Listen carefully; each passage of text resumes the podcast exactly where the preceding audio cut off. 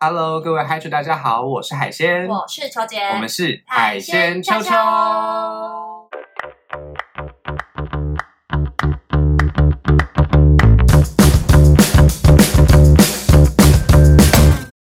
嗨主大学上课喽！我们今天来到久违的玉女心经时间呐、哎呦哎呦，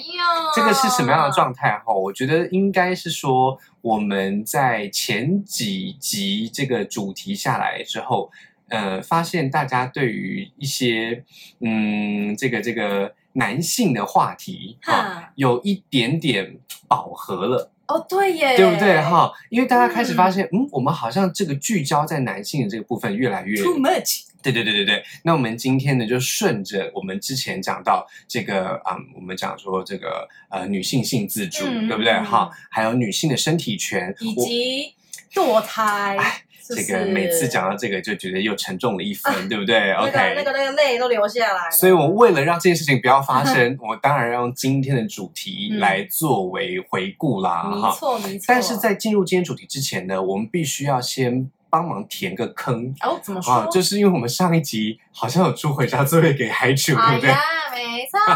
要来解答时间啦，没，错，大家还记得我们在上一集的最后有留下一个小伏笔，对不对？嗯没好，错我们有询问了一下大家，因为我们上一集谈的内容呢是跟跨性别相关的嘿，。好，对，那跨性别相关的末尾呢，我们用这个直男的恩客。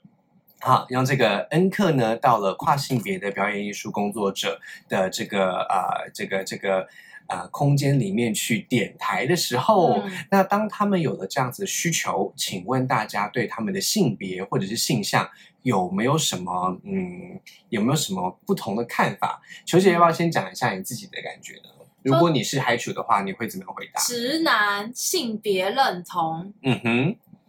就是直男找第三性，就他，他他到底是不是顺性别还是他是逆性别嘛？或者是他对他们的信任认同是怎样的男性，怎样的女性，生理如何，心理如何之类的。诶、其实我觉得对于大多数的直男来讲，他们好像不太 care 这种事情，欸他就只是会觉得，诶、我今天对他们来讲，就是这是一个新的 brand new world，他想要尝试看看。就也就是说，性爱体验跟他自己的性别是没有关系的。对 OK，那这种时候，通常我们就说他是顺性别男性。啊，因为他的生理性别是男性，啊心理性别是男性，嗯而他的性爱体验，哈，找第三性做体验，嗯哈，找这个跨性别的呃这个工作者做各式各样不同的性爱体验的话尝呢试的，其实跟他的性别没有关系啊啊。那这种状态我们就称为顺性别的男顺性。性别 OK，那当然，各位还处这个触类旁通，举一反三。如果反之的话呢，当然就是顺性别的女性了，嗯哈嗯。嗯，那我们换这个第二小题，好 OK 第二小题，第二小题就是呃，直男找第三性来嗯这个、这个满足性爱需求哈、找跨性别来满足性爱需求。那这个时候他的性向是什么样子呢？他的性性向也就是是他喜欢什么样的性别叫做性向。就是因为刚刚如果说他是一个 brand new world，他想尝试看看的话。因为对方可能就是会有女性特质，所以他想要嗯哼尝试。所以按照嗯哼性别嗯来讲，他应该还是喜欢女性的。 OK，吗？但他有嗯 OK 可能啊，很难说哎、因为有的人可能是双啊，嗯是不是 o k 所以原则上呢，我们大概可以想象一下，如果他是找第三性来做这个呃这个性爱体验的话，对那这个第三性如果是男跨女，对，那他应该还是以呃异性恋或双性恋为主。嗯 OK，如果他找的第三性是女跨男，嗯，那他就会是同性恋或双性恋了。哦，对不对？所以各位有发现吗？其实他找第三性这个进行性爱的体验，并没有跟他的性向有绝对的关系。啊，哦，所以他这个性别跟性向都是没有差别的。嗯找第三性有这个性爱体验，完全就是性爱的部分。OK，、嗯各位如果有印象的话，我们之前曾经把性别好、做了一些区分，对把性向也做了一些区分，而且把性向跟性爱分开来。各位记得吗？我们把同性恋跟同性性爱分开来。嗯好，呃，异性恋可不可以有同性性爱？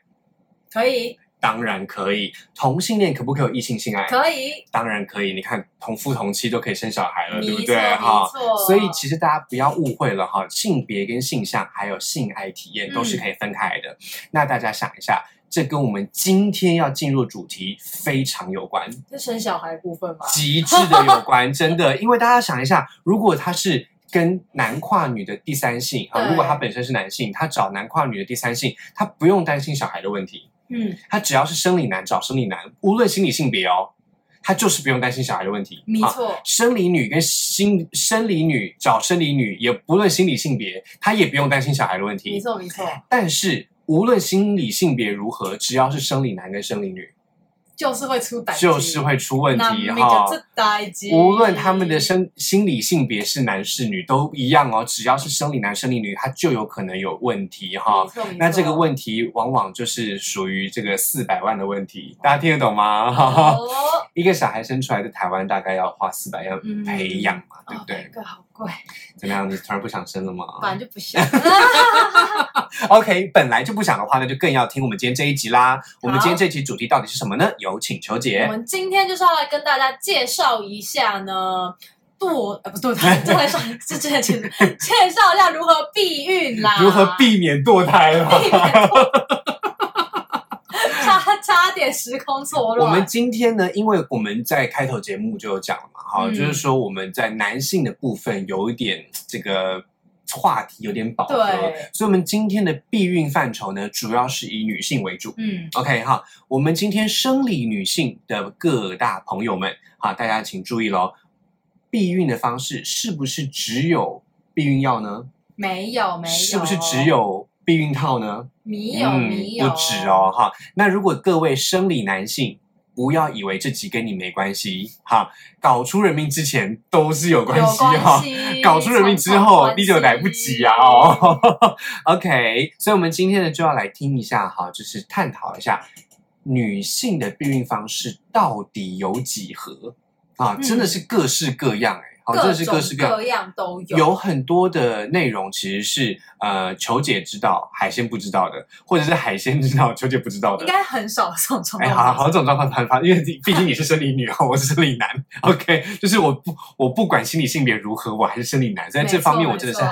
还还好了哈。所以我们今天就有请球姐来帮我们介绍一下，呃，在避孕套跟避孕药之外，好，我们先先不谈这两个，嗯好，这两个我们之后再来讲迷思。我们现在现在讲，除了避孕套以及避孕药之外，球姐觉得最重要的女性的避孕方式是什么呢？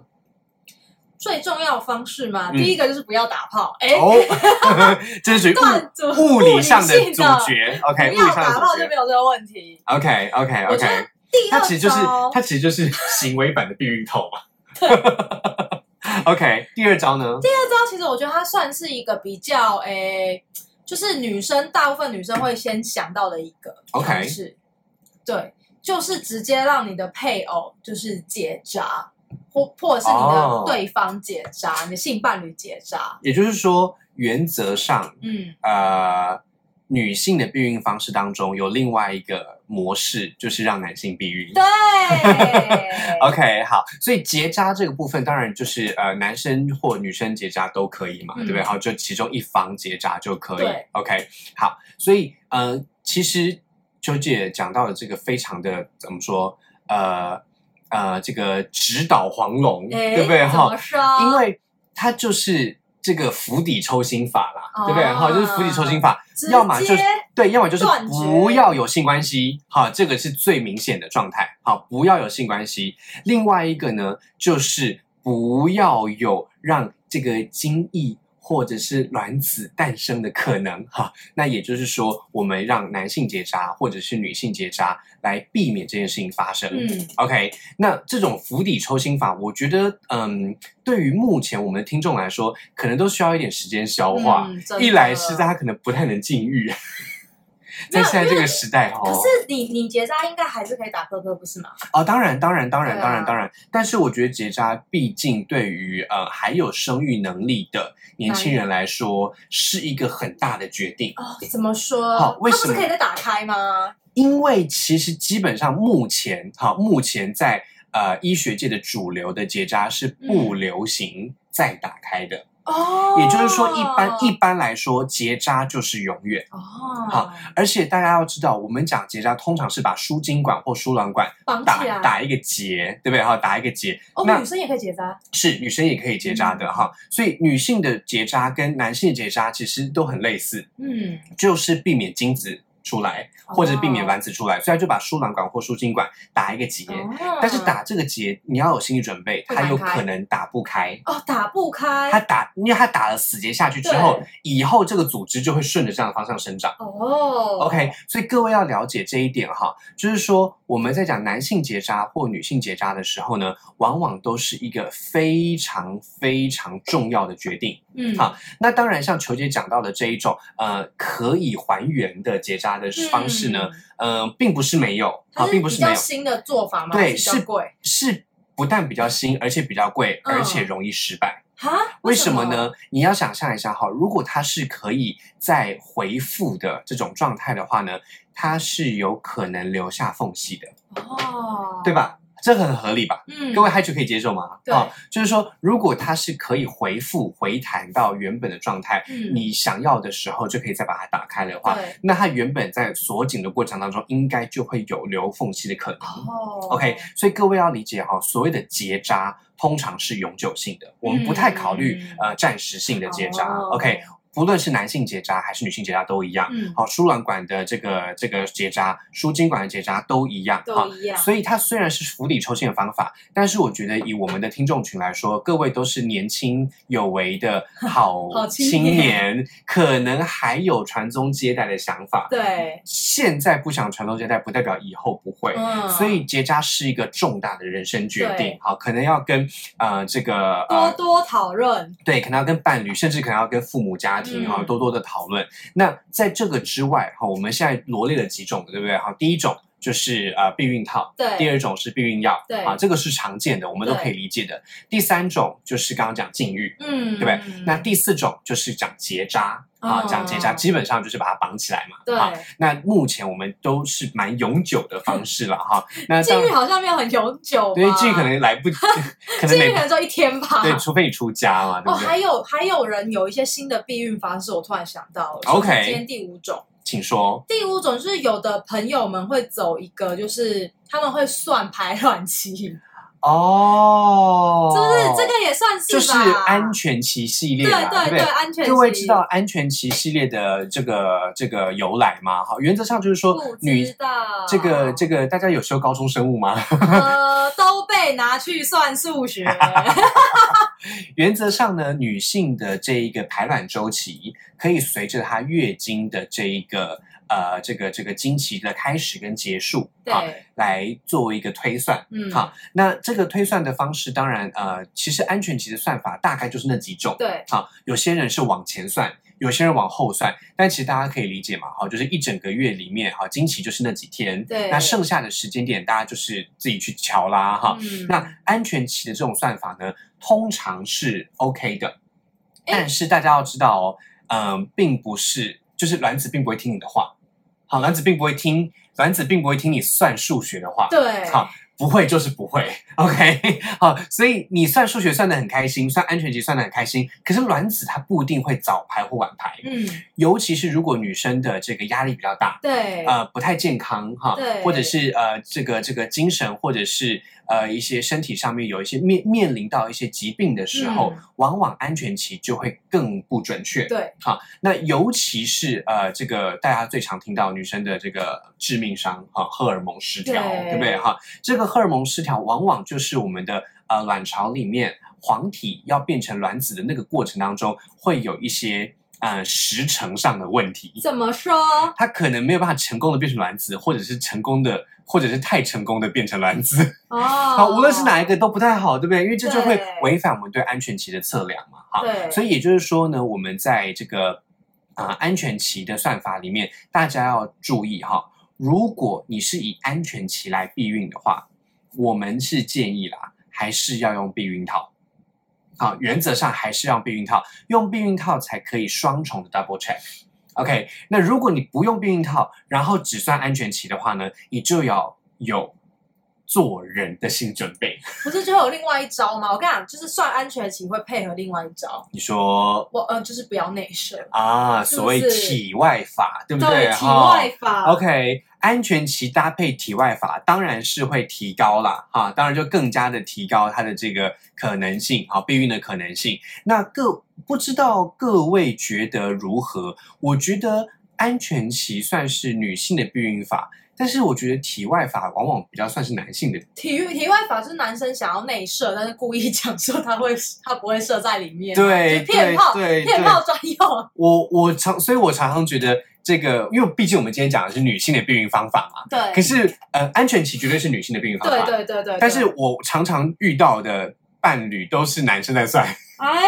就是女生自己已经忘记啊，我上次什么时候来，然后男生都不是很知道的确定，男生都知道的清清楚楚，因为他啊们想要走一个神奇的方式嘛，哎，对对对对对对对，那体外也是哈，嗯所以我我常常觉得体外哈跟体内，不要说是女性的避孕方法，还是男性避孕方法啦，嗯，就是两性都要两性重都要学习，啊好好学习真的了解 OK 一下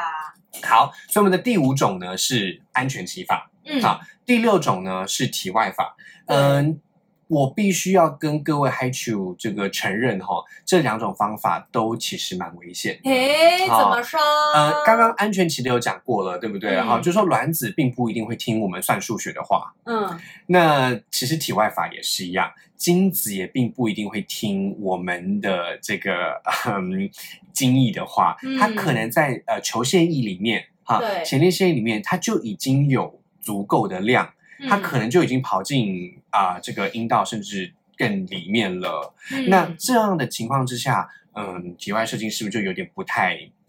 不太不太足够，对不准确对？哈，对对对对对，所以呢，这个部分不能说不准确，而是要跟大家讲，如果你只采用这样的方法，请大家做好做人的心理准 备，真的是做人要做事啦，好不你的意思就好是？说四百万先看一下，对，如果你没有的话，就不要轻易就的是不要闹，对，卖不要闹轻易的只采用体外，或者是只采用安全期，因为这都不容易嗯完整的避孕。OK，那球姐要不要来讲一下第七种方式呢？第七种方式，我觉得算是我前阵子在社团看到蛮多人在讨论的，嗯然哼，后他们就是在讨论说，诶，它其实我觉得它跟结扎有一点类似，哦，因为都是对你的器官做一些事情调整，对 OK 一些小小的调整这样子。然后呢，这东西呢就叫做子宫避孕器。 ，OK，对，那目前呢市面上比较常听到的有几个，比如嗯说嗯像嗯是叫做乐母粒，嗯，或者是嗯同梯，然后嗯嗯还有母体乐这种的。嗯嗯，那嗯目，前我听过，就是呃群组里面的朋友们在讨论的时候，会有会在讲说，就是因为它是装在你的子宫里面嗯，是所以它应该是装在呃输卵管那边吗？还是不是怎么不是说不？是，如果呃，大家大家要有一个概念哈，嗯我们的这个女性的生殖器从外到内的话，嗯呃，从这个阴唇、阴道口进来哈，进入阴道之后呢，最阴道最深处是子宫颈，嗯，进入子宫颈之后是子宫，对，子宫的两侧哈，往卵巢的方向就是输卵管。嗯 OK，所以大致上就是到颈宫管。到颈宫管， OK，就是阴道、子宫颈、子宫，然后输卵管。OK，到颈宫然管。呃后大家大家我用个简单的方式。到颈宫管就是从鸡鸡进入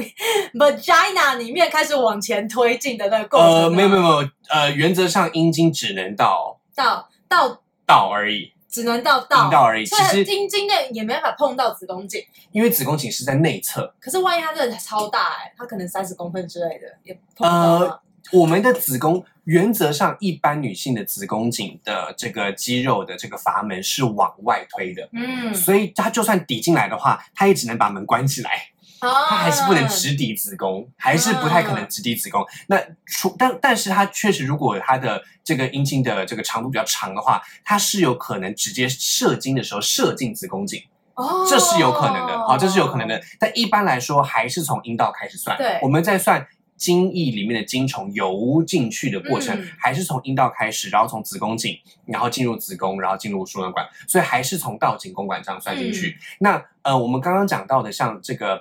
球姐提到的，像譬如说米呃母体乐啦，好、嗯或者乐母粒这类的，它都是放在子宫颈开始的位置，嗯然后一路延伸到子宫的内部，哦，原则上是这个。那通常不会碰到输卵管，嗯好因为碰到输卵管的话很容易感染。啊，对像大呃因为呃，之前讲这个乐母粒，有一些女嗯生不太愿意使用，就是因为它的这个呃设计的关系，可嗯能比较容易碰到某些亚洲女性的输卵管，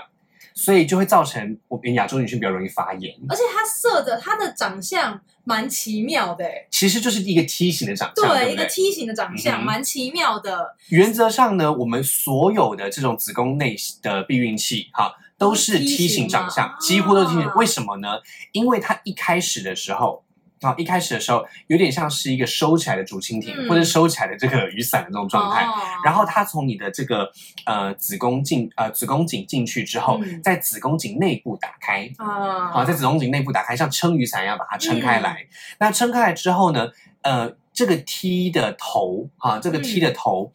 呃，因为我们是抓着 T 的尾巴，对好抓着 T 塞的尾巴进去塞进去的嘛，所以 T 的头呢就会顶着你的子宫的头、啊 o k 就是你的子宫的最顶部、嗯 o k 那子宫最顶部也是最靠近肚子的地方，对，好，那这个这一些东西呢，它就会呃逐渐的释放一些呃物质，哦这个物质呢就会影响到卵子着床或受精的状态。嗯 OK，就会让它不容易着床，不容易受精。好，嗯那像呃最有名的就是最应该也也是最传统的子宫内的避孕器，就是所谓的铜梯。嗯嗯好嗯铜梯呢，基本上它就是用铜做的梯形。啊，同座梯形呢，一样也是一样哈，放进去之后打开来，然后撑住你的这个子宫哈，还有一个呃嗯接近子宫颈的位置，没错，它会逐渐的释放铜离子。哦，释放铜离子的过程当中呢，因为黄体素跟雌激素的一些关系，嗯它没有办法让卵子正常的受精或正常的着床，对，所以它呃在初期的时候就容易造成这个经血太多，那比较容易出血因为你的子宫内膜会剥落的特别快。哦，好嗯但是原则上在，呃一般的这个这个这个妇产科医师的处理下，呃，在几个月后会改善了啊。嗯但是就是看这个呃装子宫避孕器的人有没有这样的需求啊。嗯那呃，我们这个第七种，我们就叫它梯形种好了。梯形啊种，对对方都是梯形种，对它梯形种最重要的这一个概念就是，它在你装的时候啊，装的时候就是可以避孕的。哦，马上是不是？对装完马上。对，基本上是装完马上。但是呢，但是呢，可是我还是哎想说个问题，因为我觉得它这样装起来又是个梯形，会不会其实影会影响到说阴茎插入的过程，会顶到就是你的你的这个梯状物可能会因此而跑位或什么的。不太可能，因为我们的子宫的内膜肌肉是非常的厚的，所以它会卡住那个位置，而我们的阴茎只能碰到阴道以及阴道底，不哦、会碰到子宫颈以内，所以其实是不会的。那如果那个女生很爱做很爱做瑜伽嘞，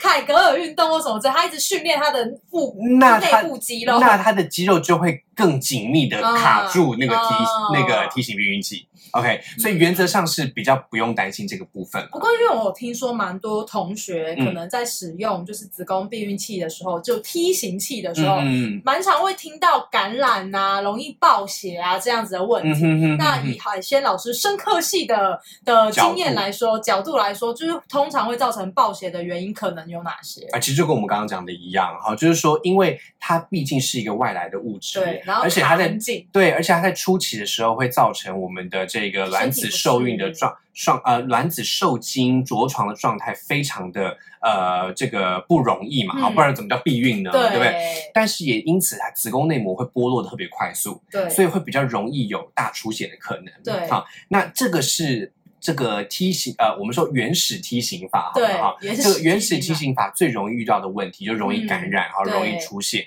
那因此我，对我来说，我的建议是，如果你本来就有在使用这样子的避孕的这个这个器具的话呢，对那可能要呃跟你的医生讨论一下。放。像有一些女性是很适合的，好，就她的像你讲的一样，她本身有在运动，身体非常的稳定，所以她的身体可以承受这一个避孕哦期。被撑开。对，但如但是如果你遇到的这个状况非常的糟糕哈，嗯让你的心理或者生理有一些不太舒服的状况的话，请注意一定要跟你的妇产科医师说明清楚，你可能不适合这样子的避孕方法。OK，那既然如此，我们就要来讲到第八种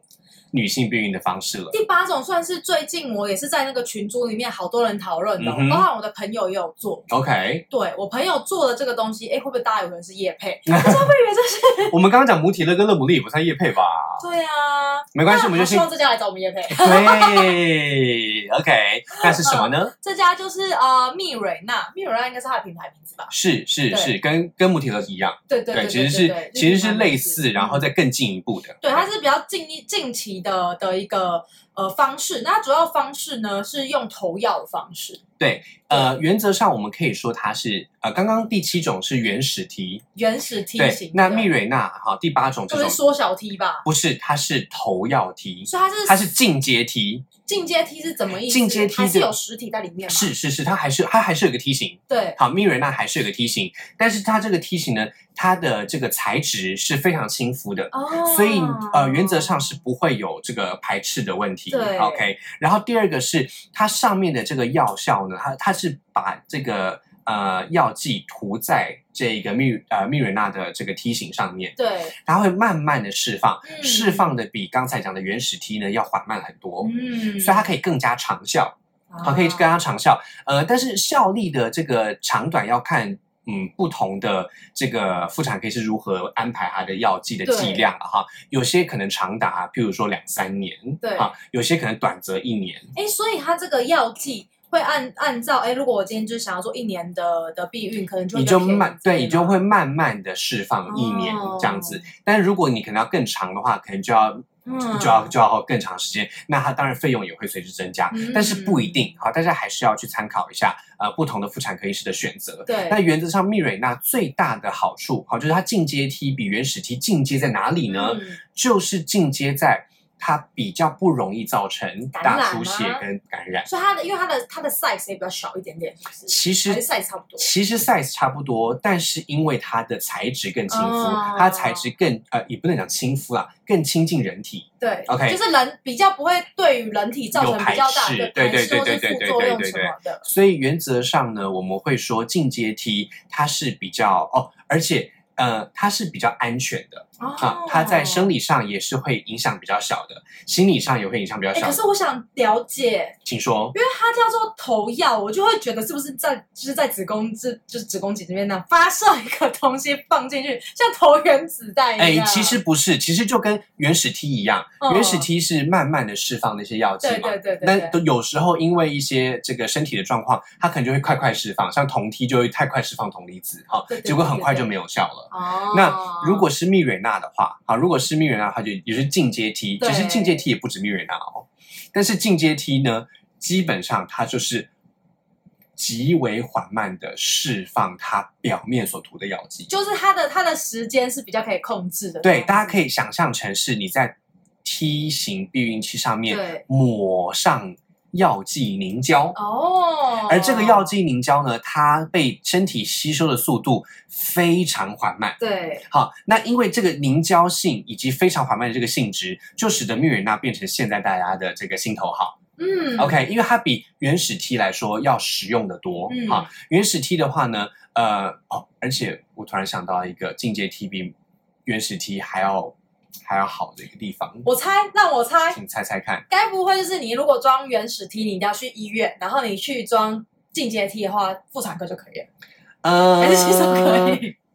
其实以现在来说，现在台湾的医学应该诊所跟医院都都可以可以装装进阶梯跟原始梯，嗯但是以前确实是如此。哦，以前原始，梯最最好在大医院装，因为在一般的诊所很容易感染。而且应该很容易，就是呃，会不会有需要装完要住院观察什么的？呃，原始梯的话是可能要，对对，但进阶梯的话是比较不需反正要就。是要看个人体质问题啊。但是我想要讲的是有点后面的事情，你要再猜一下吗？我知道了，装装原始梯，这样装进阶梯比较容易高潮。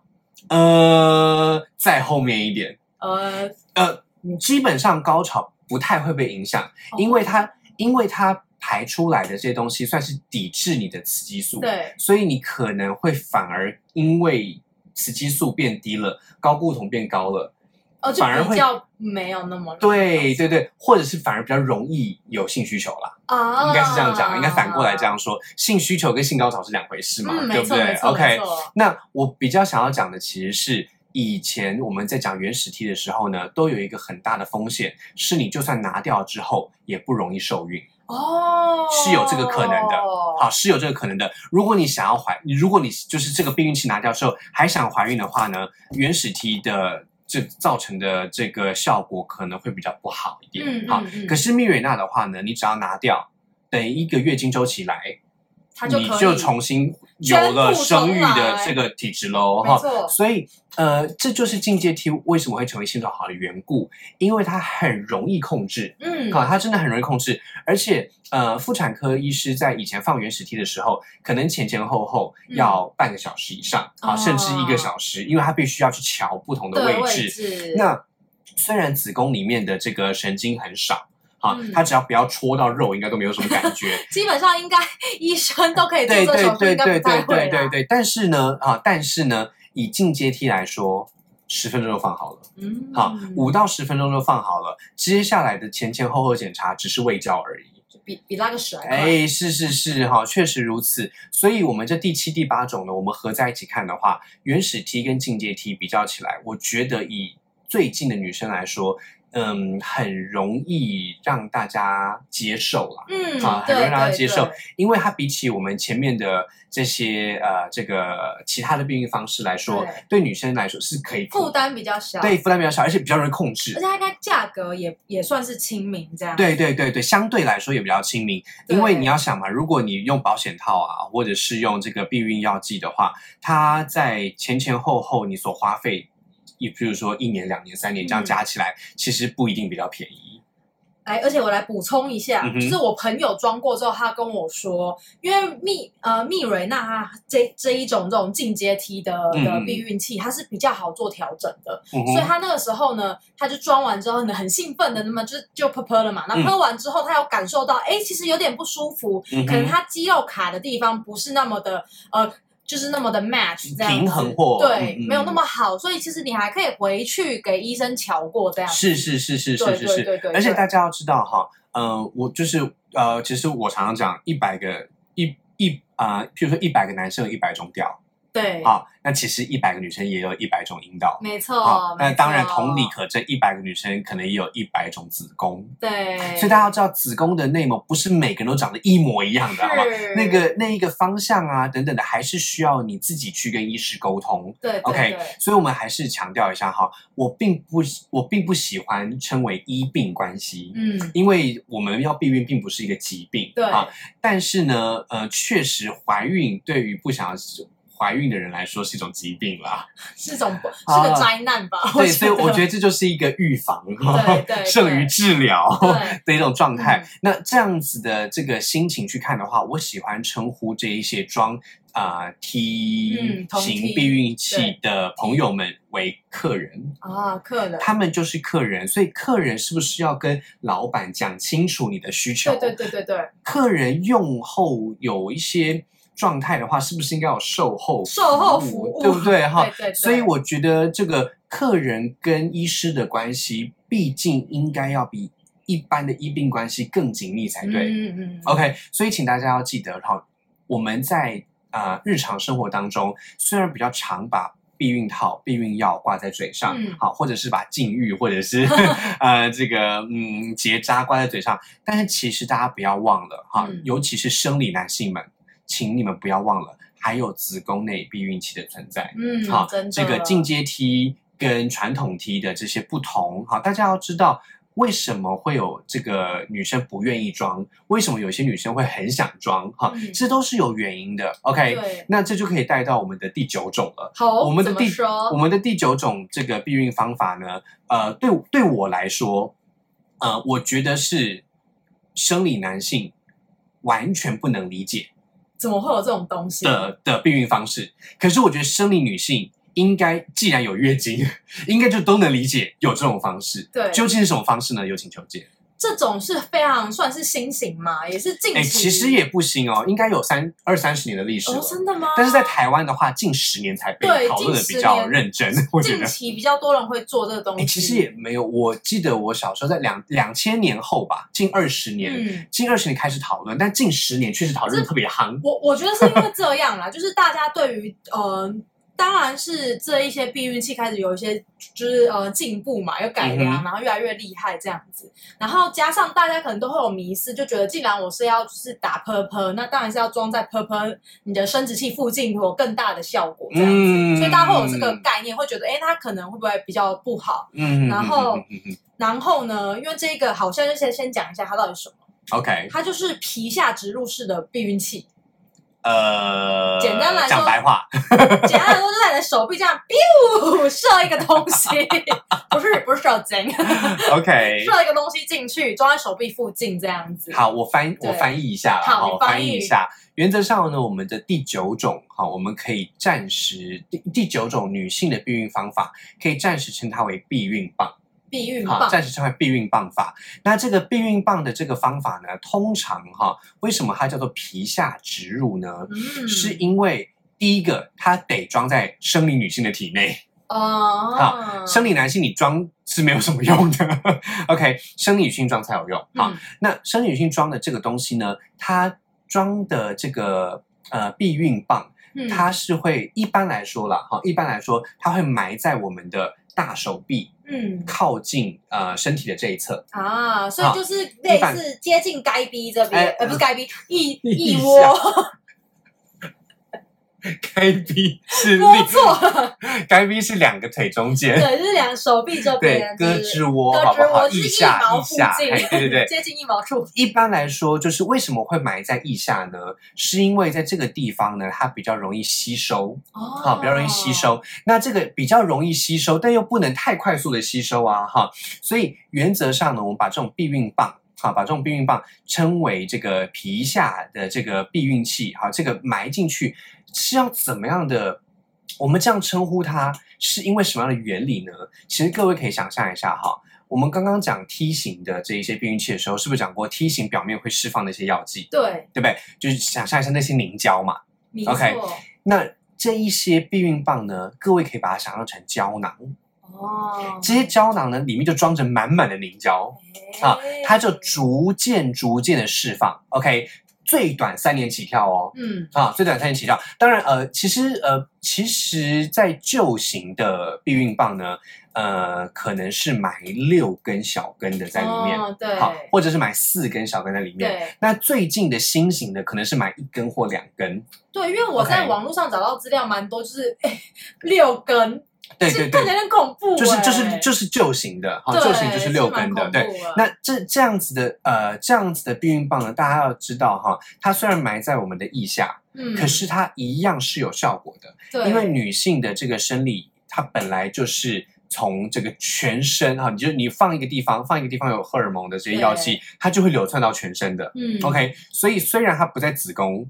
不在生殖器附近，嗯但它一样有避孕的效果，而且呢，它会更加的无感。对好，更加的没有感觉哈，因为虽然是六根、四根、两根这样子的这个数字，感觉有点恐怖，嗯但其实呢，在埋完之后，其实就没有感觉。像对各位可以把它想象成是一种医学美容的方式， 哦，哎因为现在很流行埋线，你知道吗？鼻对，子埋线，然后鼻子就变得比较就是挺这样子。没错，没错，没错，没错。所以埋线，如果各位可以理解的话，呃，其实避孕棒它就是一种埋进去的避孕器。嗯 OK，那只是它是埋在腋下了哈。对那当然，当然，其实也有一些其他的这个品牌是埋在其他地方，嗯，但原则上都大概是这个位置。好，那我要讲的是什么呢？我要讲的是，它最近在欧美非常风行，为什么？主要的原因是，呃，我觉得啦，哈，就是一方面，无论欧美还是亚洲，嗯，都有性观念解放哦的第三波、第四波这样子下去。就欧美可能比如说在呃什么波罗的海三小国那种。呃，什只么什呃么天主教国家比较盛行的地方。哎，就原则上呢，它就是一个呃，本来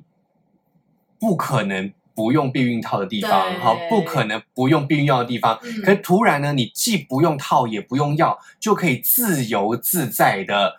进行性行为，却不用担心怀孕。嗯 OK，所以这种性观念的解放呢，我觉得其实呃是近几年来它为什么那么夯的缘故。嗯 OK，那其实同理可证哈，在亚洲也是一样。我觉得在亚洲，尤其是呃日本跟韩国，对好，日本跟韩国这几年因为医美的关系哈，它同时拥有了很多的先进的技术。对，那在这一方面哈，避孕棒的方面也是如此。好，所以它也有更好的技术去买避孕棒了。嗯那这些女性呢，也因为呃性解放的关系和性观念解放的关系，开始慢慢的走出呃被男生制约的那对一种框架哈，尤其是性爱框架，你知道这是很不公平是。我每次想到日韩女性的处境，就觉得很 啊呵呵对，所以这个时候避孕棒这边还有一个福音，你嗯不需你不需要真的准备保险套、避孕药，嗯而可以自由自在。OK，那这样子的这个模式呢，各位觉得如何？求姐你自己会使用这样的方式吗？你说在我的手臂，可对，是因为我的我我的身体是非常容易长疤的那一种，嗯哼所以就是对我来讲，可能像是用密蕊娜那一种，就是先进的、啊先进版本的，就是这个。就是子宫内型的啦，对你不你不想要有子宫内皮型下型的，对，因为皮下型我真的很怕，就是即便再怎么小，因为我的我是会长伤口的那种，因为这里跟大家就是公开一下，就是我的眼双眼皮是整形出来的，我是嗯有哼做三点式的韩韩式双眼皮。我觉得这是很微很微整欸，超微整，但是你知道它，你知道这么微整啊？我双眼皮是有疤痕的， OK，它连那么小的订书 OK 针式的那种印三点，我都可以长疤痕。这所个以海鲜可以证明。对，所以球我姐就是球姐不就想那是个比较属，球姐是比较属于蟹足肿体质嘛，对我我觉得是应该是这样讲我有吧。增生性疤痕组对的对对的对体对质，所以我非常容易就是长疤，所以即便就是。即便我跟你讲，我连点痣都可以长 疤，就是可、诶可是大家知道吗？在台湾，女生其实有将近一成的女性都有这个困扰，都有增生型疤痕的困扰，对而且增生型疤痕在生理上本来就是女性比较容易。对，然后呃，就是要在台湾的话，又有一成，其实我觉得一成都是低估了呢。其实应该有更多，我觉得应该有更多，只是他们不在呃没有进医院，所以没有进入那个数据库。哦 所以大家要知道哈、如果我们使用这样子皮下型的话，还是要跟你的这个呃这个妇科医师认真的讨论，好、是认真地讨论。那一般来说，呃皮下型的这种避孕棒呢，嗯它会由妇科医师来植入。对，好，那如果是比较大型的医院，可能会有妇科医师会诊、皮肤科医师，好嗯一起去进行这样子的这个这个小小的手术了哈。问问题请说。就是像刚刚我们在讲，就是呃进阶梯的一个好处，就是它很，你今天如果不想要，你就把它拿出来就好，是而且是它是药剂很缓慢嘛，你就可对对以对对对 guarantee 它它不会乱来这样。没错，没错，没那错。皮下部分的话，因为像我们刚刚想，你就想想看，如果你今天是做个整形手术，你把东西埋进去里面，嗯或是比如说我今天打玻尿酸，你又不嗯可能叫医生说、医生我要把它抽出来，然后就马上抽出来。嗯所以皮会不会皮下避孕避孕器对避孕棒就会遇到这个问题，它不太好把它拿出来这样子。呃，原则上呢，基本的避孕棒都是可以拆卸的，哦，所以呃，各位可以想象一下哈，就是嗯。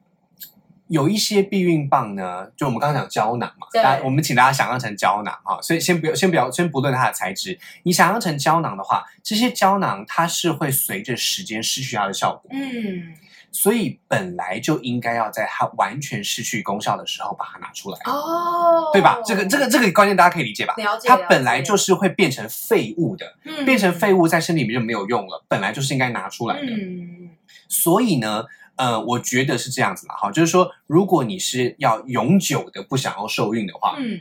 你就是要随时的，呃，就是要每三年每三年的去去定期的去对，买定期它用，OK 是。吧那如果像球姐刚刚讲的是属于呃，她后来又想要有生育能力的话呢，其实就是只要请医师把它剩下的拿拿出出来来就就好了可以了。它比我们一般的医美哈，我们说打进去的东西不容易取出来，那是因为它是液体。啊，那譬如说玻尿酸啦，嗯哈、譬如说这个肉毒啦等等，它都是以液体的形式进入的，所以它本来就不太可能成成体系的把它拿出来，又不像是细胶补细补细胶容易就可以，对不对哈？那基本上呢，毕竟避孕棒还是固体，因为它它不是一个会吸收的东西。没错没错，你会吸收只有它表面的药剂哎，我而已补。充一下，因请为 说，如果大家去做双眼皮手术啊，因为它你你知道那个绑线，它可能线会断 掉，那个线断掉是可以取出来的。对对对因对为对那，时候医生通常都会跟你说，就是会解释很清楚你，你这个线弄进去里面啊，因为它等于是在里面帮你做做一条线出来。是是医生会跟是你说这个线是不会吸收的，是但是你也是不用担心，因为它其实非常的非常的细这样子，所以肉眼其实不太可以看清啊。大家如果很难想象的话，可能可以呃稍微用拔臼呃拔智齿来形容。啊拔智齿的时候，大家如果这个伤口太大的话，不是会用这个肉线或者是用一些对衣对对啊对先对把对它对绑起来嘛？对对对那个模式很类似，如此。嗯有一些是用会吸收的肉线，对有一些是用不会吸收的线，那你就要去拆线嘛，对对不对？那这一些状况其实都跟球姐刚刚讲的是很类似的，嗯所以大家还是要注意哈。如果你们有相关需求的话呢，嗯请不要只以这一集的内容为内容为核心，还是要去请教你的妇科一定产科医一师定哦哈。那我们接下来呢，就要来到我们今天的最后几个呃这个。这个这个避孕的秘方了哈，也不是秘方了哈，就是这几年，哎，我觉得第对，你看十个是一个 trend，对，因为我觉它得是一个，它是风一个潮它是一一个个风风潮是因个为它是一流个行时代的演进。因为我们刚刚讲了非常多，几乎就除了体外法之外，或者嗯是哼男性结扎，大部嗯哼或是保险套，其实大部分我发现，呃，尤其是对于呃男生来讲，有时候。你知道很多男生他会觉得避孕应该是女女生的事情，他不会觉得我自己也应该要做什么事情，哦嗯、有很很容易会遇到这个事情。只有只有避孕套比较容易记得吧，对啊，因为男生男生可能说哦，我甚至有些男生都觉得避孕套是女生要准备的，对，而且有我觉得男生过分会说，他又说我就我就是不想戴套啊，那你吃药。唉，避孕就是就是会用这双人种的事情好吗？会用这种唉态度。可是大家知道吗？现在有个新形态的，我们第十样新形态的嗯哼，不是现在不是这个世界上。不是只有男生，哎，不是只有女生可以吃避孕药。嗯哼，嗯哼，现嗯在男性也可以吃避孕药。哼是是是，我觉得这个部分哈，为什么要放在这一集谈，有一个很重要的原因。你说海鲜，我们这一集不是谈女生的避孕方式吗？为什么要介绍男生吃的避孕药呢？因为打炮是两个人共同努力的结果啊！没错，没错，没错。所谓的避孕药哈，我们在前面有讲过，呃，这个避跟避孕套一起讲的时候，我们会说，嗯呃，这个女生吃避孕药啊，要注意周期，对要注意吃对、吃好、吃满，对哎不要漏吃等等的。的然后我们用了很多的方式去要求女生用避孕药，嗯，但是其实呢，以现在来说，目前是有几个国外的大厂有开嗯发出男性的避孕药，它可以在短时间之内让男性所呃制造的精液里面的精子是比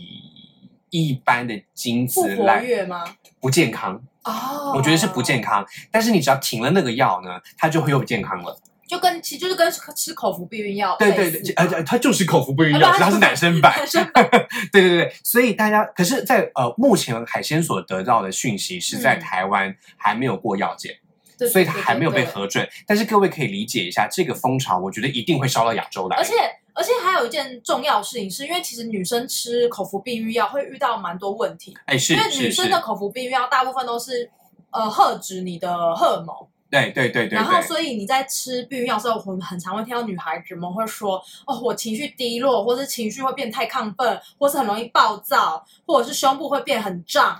这个状况跟我们刚刚讲到的这个避孕棒或者是梯形避孕器不同哈。嗯，哦我们讲避孕棒或梯形避孕器的时候，它是从体内吸收的。嗯，可是，如果我们服用避孕药的时候，往往是高浓度的，直接进入我们的血所液以它当从中，血液进去，所以它会有点类似怀孕的反应，嗯啊，对会有点类似怀孕的反应，因为它的表现就会跟怀孕很类似对啊。对那呃，甚至如果是比较严重状况的话，甚至可能会跟更年期很类似。对对 OK，对对，所以呃，大家要知道，女性的避孕药因为荷尔蒙的关系，她们造成的身体的痛苦是非常难以呃难难以估计的啦。好，就而是且说很难它很有趣，就是女生每个女生的的体验出来的成对效会都不一一样对它对非对非常因人而异。对我我我我刚刚讲估计应该说错了哈，应该说难以一概而论，对对不对？然后很难很难这样子说。对，可是，如果是男性避孕药的话，我们目前看到国外的这个研究、嗯哦是说，它对男性几乎没有副作用。而且有个特色，它是他们跟女性的口服避孕药不太一样嗯，哼，它是非荷尔蒙型的避孕药。，对，它比较像是呃维生素型的避孕可是药，为什么女生就不能研发非荷尔蒙啊？因为女性的避孕一定是要让卵子有问题，啊可是男性的避孕只要让它精子不活跃就可以了，哦这是两回事哈、有问题跟不开心， 有问题跟没动力是两回事。嗯那因为毕竟大家知道，这个精子哈、本来就是有动力的问题，对卵子没有动力的问题，就是卵子等它你来知道。怀孕这种东西就是要精子很强大，可以 游游出那个经过重重马拉的松。关卡这样对子，才可以对对对成对功对，所以呃，很多我们传统的观念哈，把怀孕的这些事情加注在女生身上，我们从科学上来看，其实都是爸爸的问题。对啊，哦精子怎么生六个 女儿？对对对对对，还有像这种 X 的精子怎么样，Y 精子怎么样，然后谁游的比较快，谁游的比较慢，然后这个精子的品质如何，其实往往状况都是出现在男方身上。可对，是，在过去的年代，因为医学不发达，所以嗯大家就以为是女生的问题。没错没错。那如果男性避孕药能够确怎么说确实的问世吗？嗯就是说，如果它可以一路烧到台湾来，好了，应该这样讲， 那我们台湾人就会更更加理解到，其实连避孕药都是性别平等的。真的真的，真哦真的，真的的，，我觉得这个呃，扣这个怎么说？它成为我们的今天讲到女性避孕的这个方式里面的十全大补帖之一耶。OK， 真的。那在这十全大补帖之外，球姐有没有想要补充一些女性避孕的方法呢？其实还有很多啦，嗯哼就是其实大家如果在网络上找到，还有什么子宫帽啊、子宫隔膜啊、杀青杀精剂呀、甚至还有女用保险套，啊，是是是或是是是，避孕贴片啊、避孕环这种。嗯那哼嗯哼，呃，今天比较没有介绍的原因，虽然这些可能对于大家来说，尤其在台湾目前能见度会稍微比较低一点点，嗯但不代表他们就一定没有用。是是，对，所以就是是我还这边还是会想跟大家讲说，如果你今天正是以上十刚刚讲的十种方法，你想要尝试看看的话，一定要先跟医师做讨嗯论。 是是是，，对，虽然大家可能想说，啊，口服避孕药我不是去药局买就好嘛，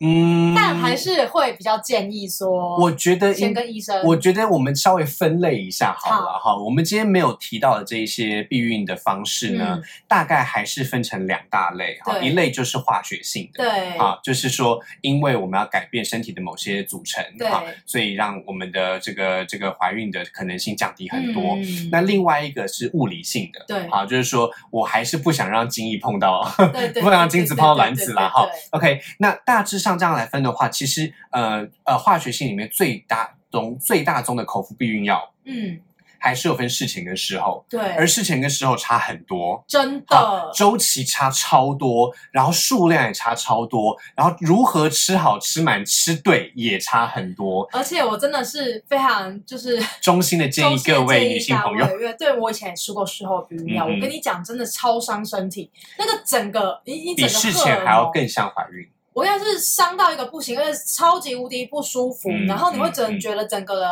而且加上你可能很怕自己怀孕，你整个人嗯嗯会嗯非常情绪不稳定，是因为事前没有准备好嘛，所对以事后的话，就我们呃事后通常我们常常在媒体上面看到是 RU 四八六系列，对对对不对对哈？那这个系列呢，其实我跟大家讲哈，它的组成就跟怀孕的荷尔蒙组成几乎是一模一样的。嗯，好所以它真的就会非常的不舒服。各位看到的那些呃怀呃，就是电视剧里面的孕妇会遇到的问题哦，好哎怀孕几乎哦都会有哦这个呕吐啦哈，或者是晕眩啊对对对，没有力气啊，呃，或者是甚至是产间忧郁、产后嗯忧郁的那些情况都有可能发生，好，所以是蛮辛苦的事情。对。那另外一方面，像刚刚讲到子宫帽啦，对啊等等的这一些呢，它就是呃，或者是女性的这个避孕套，它就是属于物理性的对啊。对其对实我们对可以把它跟前面讲到的这个避孕套、避孕药的这个系列合在一起说。那另外还有像我们刚刚讲到手这个手环皮下啊，皮下的呃皮下的环，还有皮上的环啊，嗯避孕的贴片。对，还有避孕的这个，有人说避孕，呃，他们把它形容成避孕手镯、避孕手嗯环啊，其实也也是一个环啦哈，但是也是贴在皮肤上，它也是一样，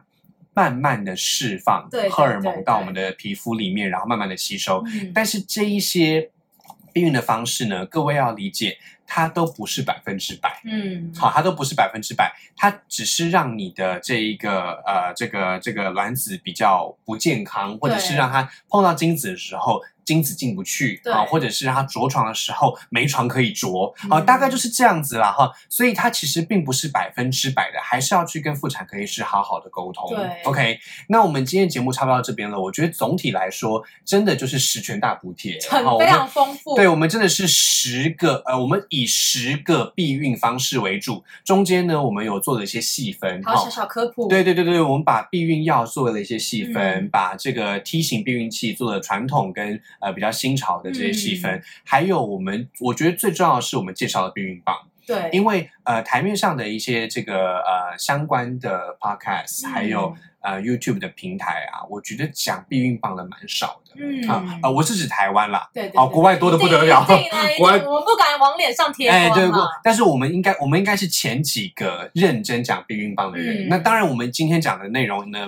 很粗浅啦，真的一定有很多疏漏。所以，如果呃对各位观众你们就是，要更新，对对对对对对对，对就是各位希望 Hi 我 Chu， update 如果你们有任何的新知想要补充的话，嗯欢迎留在小盒子里面，或者是对直接在 YouTube 下面留言，或者在这个这个这个 Apple Podcast 留言，我们都会看，然后我们都会对感谢您。是 OK，的。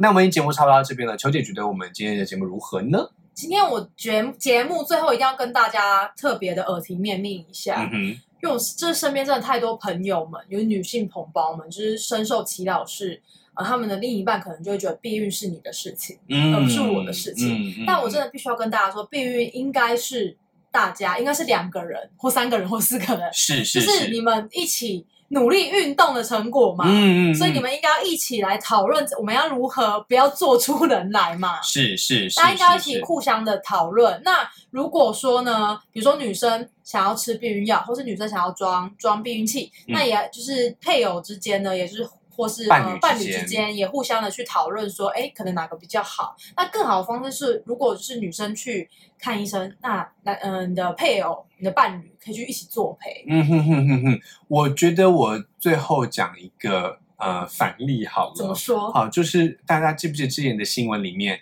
有一个跨性别嗯她怀孕了哦，的新闻呢、 哦啊 OK，好，那我们之前讲到这个跨性别的这一位男跨女啊，嗯，她怀孕是不可能的事情，对，所以她怀孕的这一个新闻呢，我觉得有点像是一个社会实验。嗯，好，因为他这个社会实验，他在他的 Instagram 上面 PO 了这样子的这个图片之后呢，造成了舆论的哗然，也造成了一些呃医师的跳出来啊，对然后或者是各种观众听观众啊，或者是呃他的前男友们的跳出来等等，甚至还另类的捧红了对，捧这红个了叔叔，对不对？哈对，我觉得基本上大家要知道哈，呃，跨性别者的这一个社会实验是告诉大家他的身体自主权。嗯，